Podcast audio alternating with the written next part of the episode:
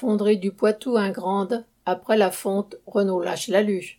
Tout juste un an après la fonderie fonte, la fonderie du Poitou Alu, près de Châtellerault dans la Vienne, en redressement judiciaire depuis avril 2021, vient aussi de fermer ses portes. Cela laisse sur le carreau 280 travailleurs, sans parler des intérimaires déjà renvoyés et des sous-traitants. Ces travailleurs partent avec le minimum de compensation extra-légale promis par Renault. Ceux de la fonte l'ont touché près d'un an après leur départ. Cette fonderie, construite en 1981 par Renault, a employé plus de 2000 travailleurs. Renault en est resté jusqu'au bout le donneur d'ordre quasi exclusif pour les carters à la fonte et les culasses à l'alu.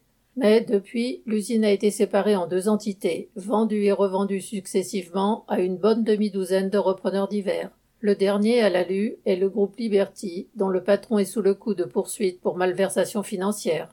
Les travailleurs des fonderies ont une longue histoire de lutte pour leur salaire et leurs conditions de travail, la plus importante en 2011 où, après huit semaines de grève, ils ont fait ravaler à leur patron de l'époque, Montupet, sa volonté de baisser leur salaire de 25%.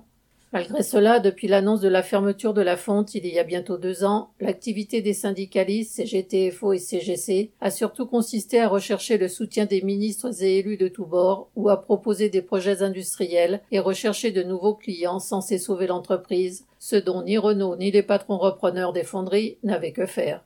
Au total, en un an, Renault a sacrifié 600 travailleurs comme bien d'autres, sous le prétexte de la, entre guillemets, transition énergétique, dont souffrirait tant l'industrie automobile. Mais ni les profits de Renault, ni les dividendes des actionnaires n'en souffrent.